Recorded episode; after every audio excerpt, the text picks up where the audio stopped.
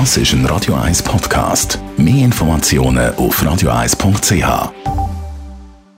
Die grünen Minuten auf Radio 1 werden präsentiert von Energie 360 Grad. Nachhaltige Energie und Mobilitätslösungen für die Welt vom Morgen. Energie360.ch Und wir reden heute über die Energieetikette von A bis G. Da gibt es ja noch A Geräte. Andreas Krise von der Umweltarena. Was sagen die Energieetiketten aus?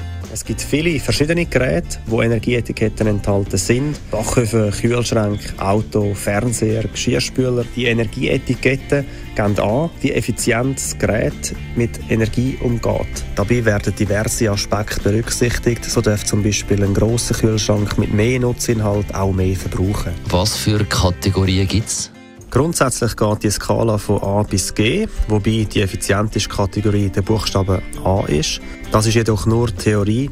In der Praxis geht die Skala zum Beispiel bei Backöfen und Klimageräten bis A++. Bei Tumblr wiederum ist A+, die energieineffizienteste Kategorie. Es ist allerdings noch komplizierter. Bei Kühlschränken geht zwar die Skala von A bis G, auf dem Markt erreichen jedoch die besten Geräte nur Kategorie C. In dem Fall ist C die sparsamste Kategorie. Das will ich mir jetzt nicht merken. Darum abschließend, was schlönt Sie vor, wenn man ein Gerät postet? Am besten macht man sich vor dem Kauf schlau, welche Kategorie beim gewünschten Gerät die effizienteste ist. Die Übersicht dazu findet man auf der Website vom Bundesamt für Energie.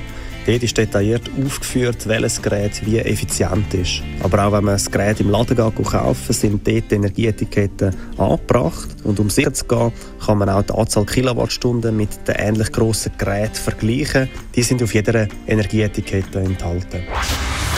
Die grünen Minuten auf Radio 1.